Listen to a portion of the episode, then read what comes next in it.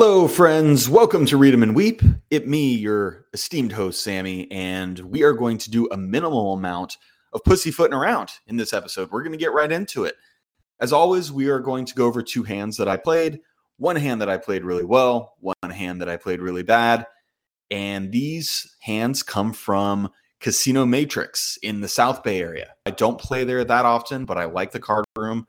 Really cool looking place, and had some fun hands to play down there. So we are playing two, three, five, and we're sitting down. We're in middle position. Under the gun, limps four or five bucks, and he's clearly a recreational player. He's only been there like five, ten minutes, but you can already tell like the way he looks, the way he talks, all this stuff, the way he handles his chips. Clearly a recreational player. Uh, he's under the gun. He limps for five, and it folds around to us in middle position, and we look down at pocket jacks we like it. We like it. We like it a lot. We raise it to 25 as we should. Now a player behind us in late position calls the 25 and it folds back around to the under the gun limper. And now he limp re raises to 75.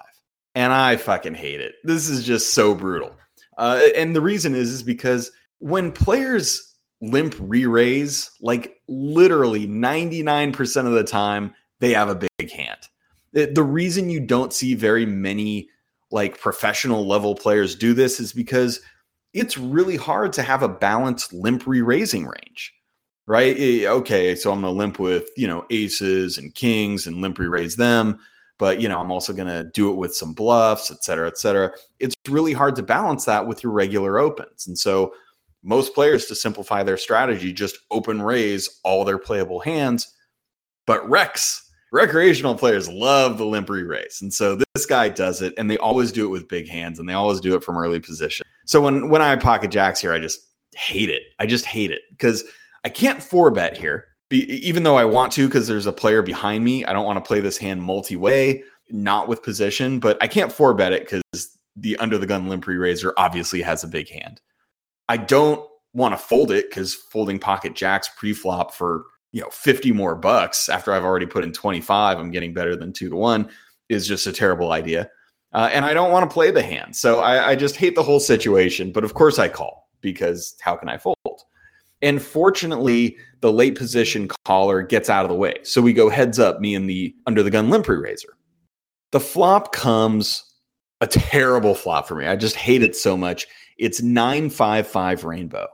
And it's like, God damn it all. You know, I, I was hoping an ace flopped or a king flop so I could just dump the hand and move on. But when I flop an overpair, I obviously have to stick around for anything reasonable. And the guy does c-bet, but he does make it reasonable. He bets 75 into 175, so less than half pot. And I, you know, I want to fold. Like my plan was like to hit a jack or just get out if any serious money went in, but obviously for this price i can't fold. I just i just hate it so much though. But there obviously is a chance that this guy has ace king. There obviously is a chance that this guy has something like pocket tens and i'm actually good. So i certainly can't fold for this price. So we're going to continue but we're going to tread lightly it's 955 rainbow. I call the 75 and now the turn falls in offsuit 8 so it's 9558 I have pocket jacks. I have this dude pegged for a big pair, bigger than mine in most in most situations. And now he bets 75 again. This fucking douche canoe. I, I can't believe this. Like I have to call again, but I just like know I'm beat. You know what I mean? It's just so brutal. But I'm, I'm certainly calling. He's betting less than a quarter pot. And I have to fold, even though I, I or I have to call, even though I want to fold if this guy would just not be a cuck weasel and put in a legitimate bet, I could just get out of this damn hand. But I can't do it. I call the 75 again on the turn.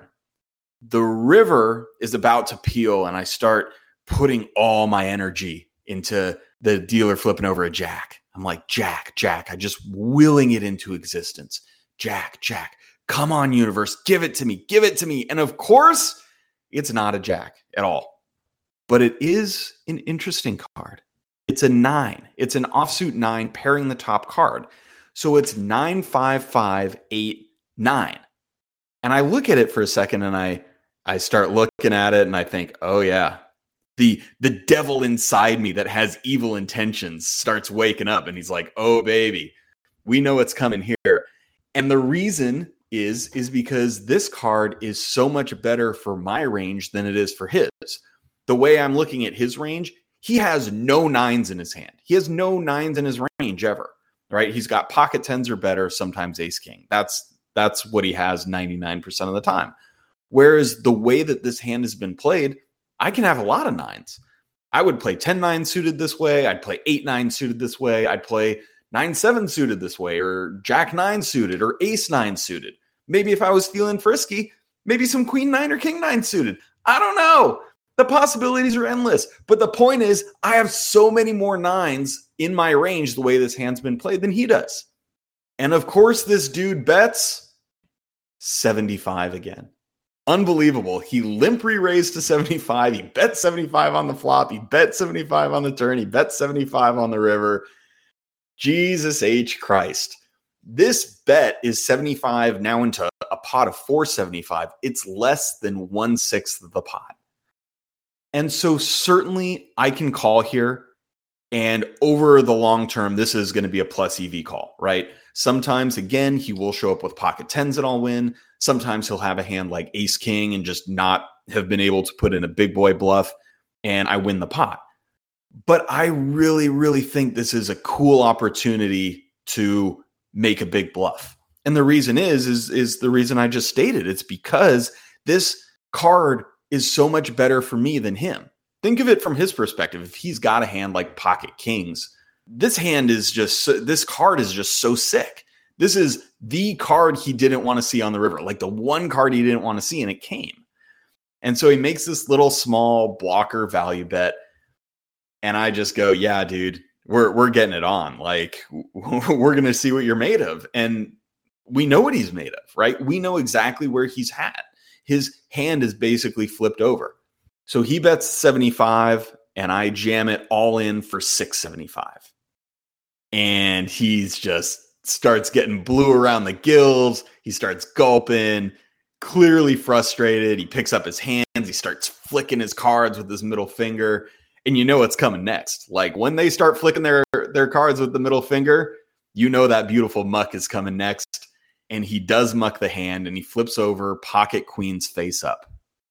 Boom, we get it through. And I thought this was a really cool bluff. Number one, because you rarely have the opportunity to turn an overpair into the bluff. You know, like like I mentioned a couple episodes ago, you don't want to turn hands with strong showdown value into bluffs. Hardly ever. It's theoretically incorrect because you're wasting the good showdown value of your hand by turning it into a bluff. That's not a good bluff candidate. You want to generally use hands that have terrible showdown value for your bluffs.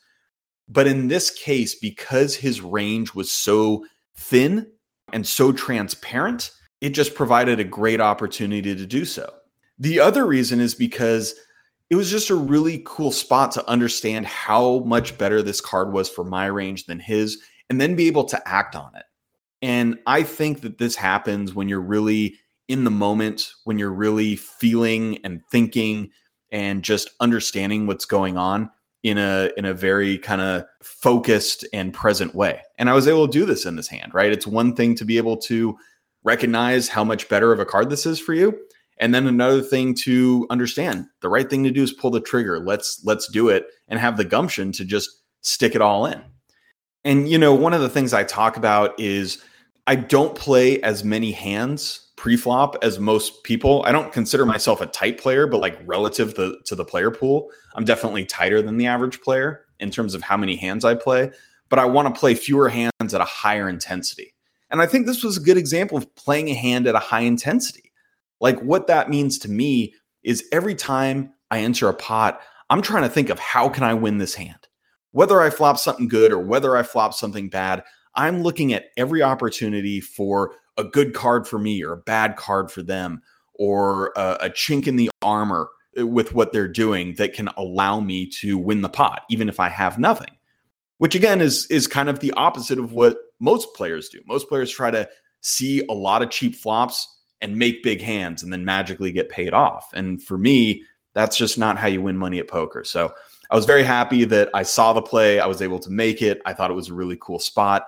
And just like a couple episodes ago, where I turned the top pair of aces with a shite kicker into a bluff, this was a very rare opportunity to take a hand that has solid showdown value and turn it into a bluff simply because we're able to range the opponent so narrowly and and understand just that he only has a couple of hands here and and how we can best take advantage of them. So allow myself to congratulate myself. Obama putting a medal on himself. Dot meme. We're extremely pleased with ourselves, uh, but only for a short time because in the next hand we are not so pleased with ourselves. Stay tuned.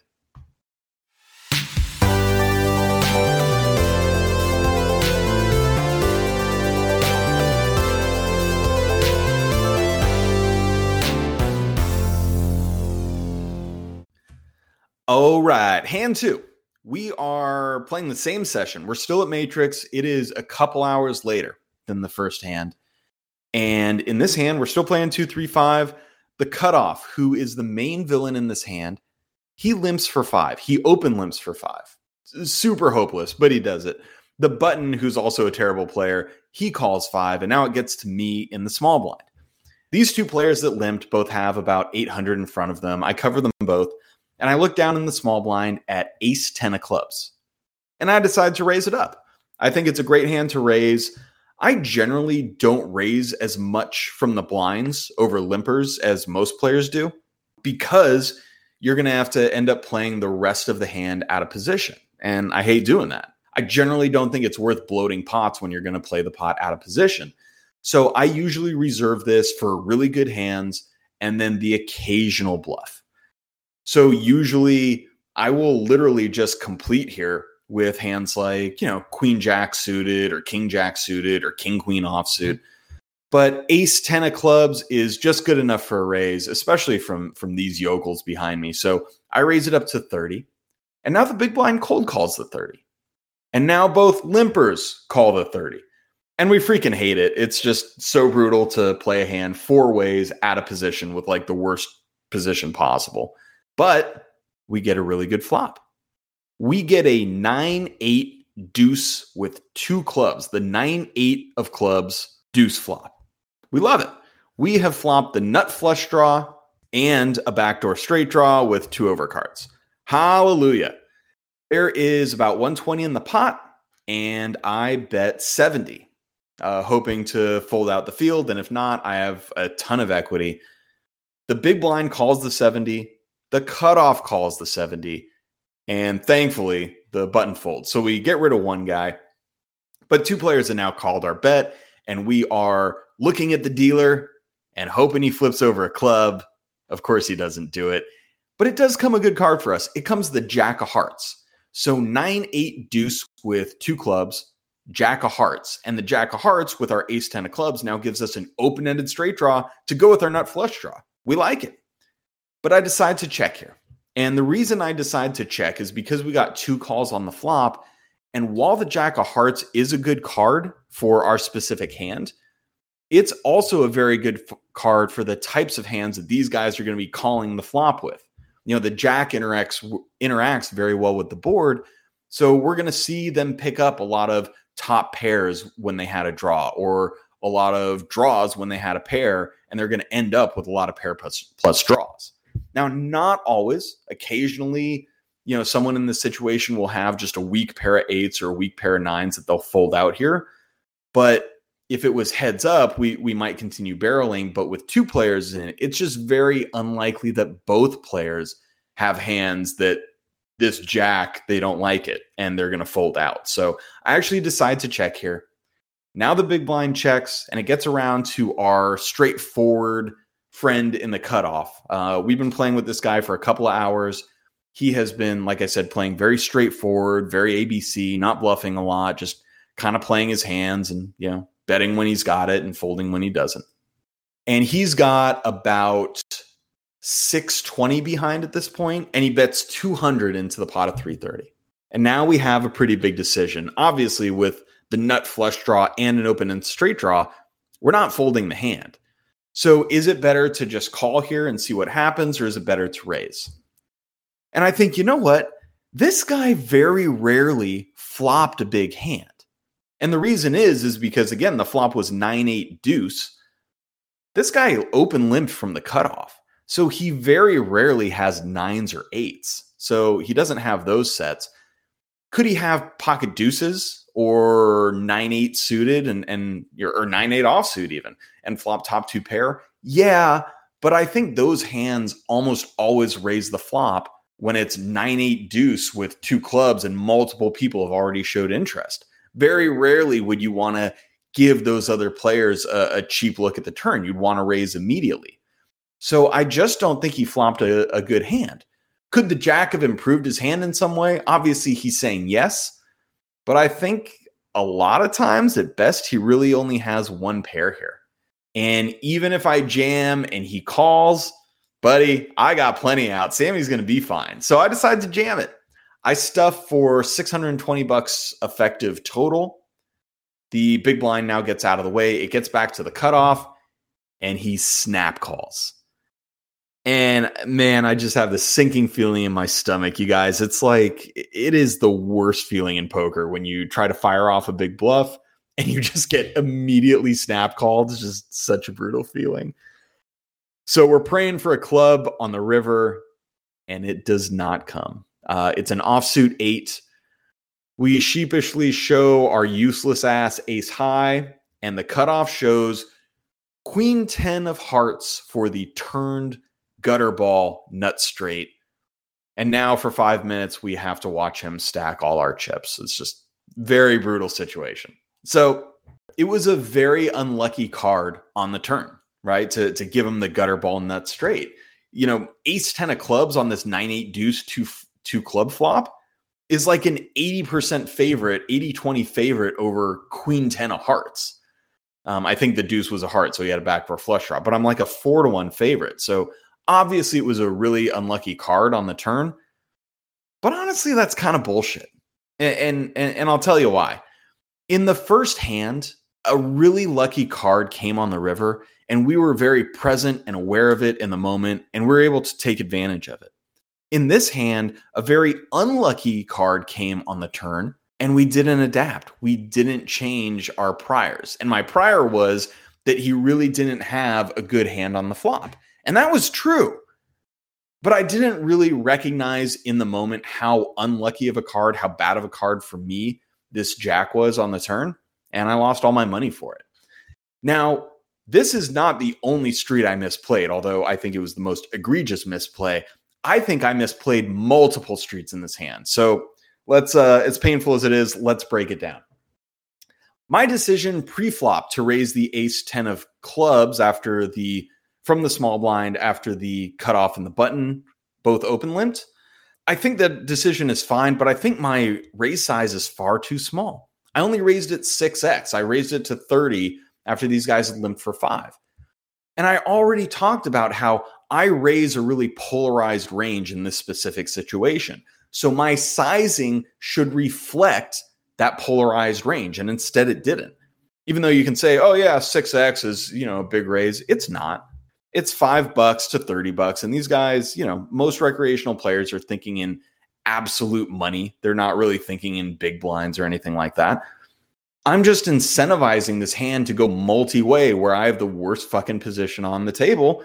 And that's exactly what happened. I ended up going four ways because I raised too small. I think a raise to 40 or 45 here is more than appropriate. It gets the folds I want.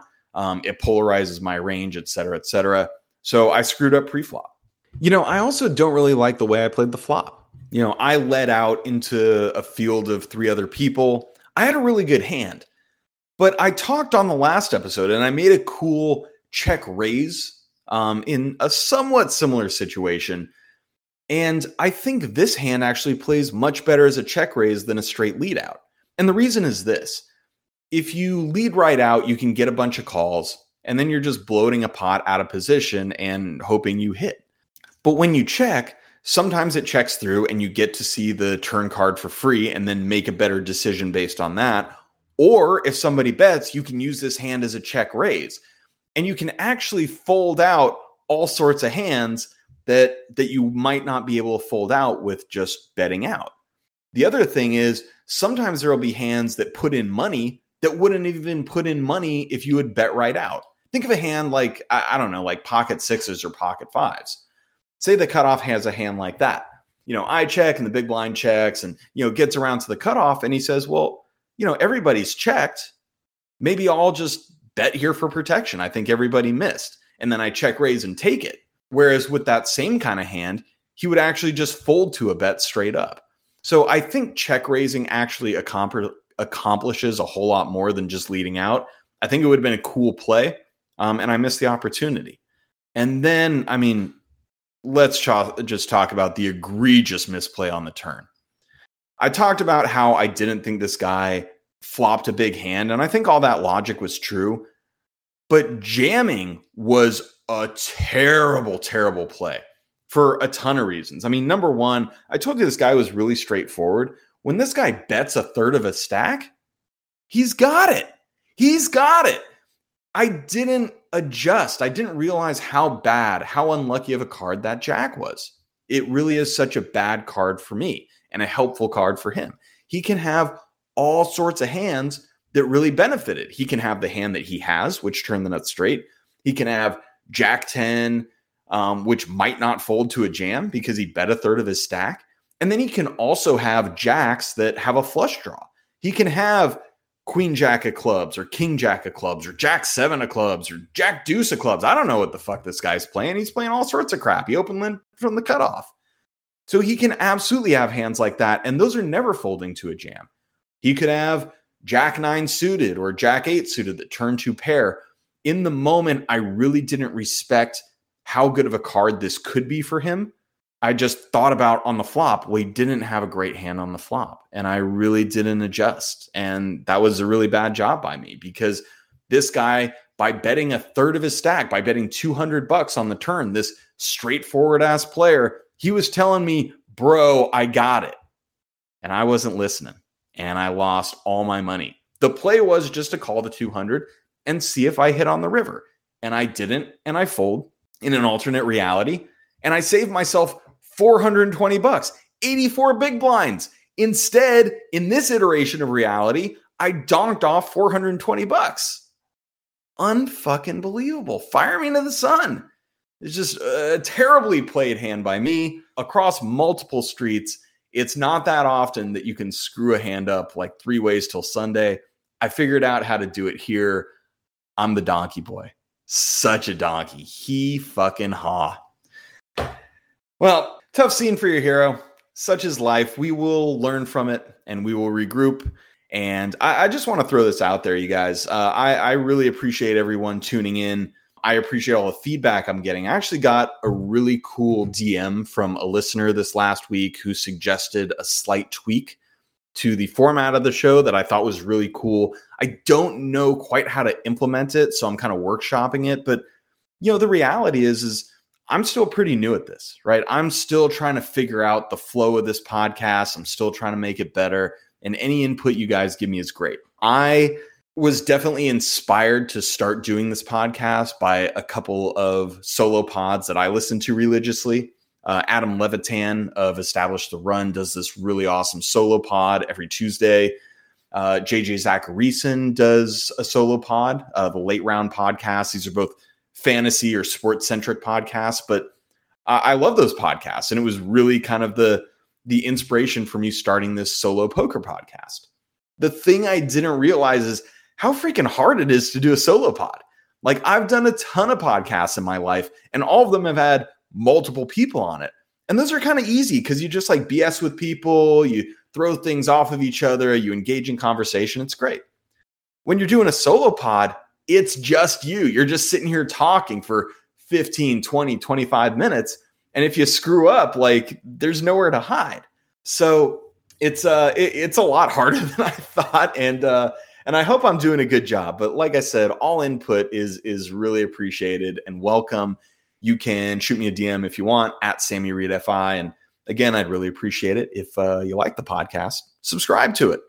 Leave me a review if you got 20 free seconds. It'd be really cool. Uh, but as always, I appreciate you guys listening. And until next week, play good and run pure.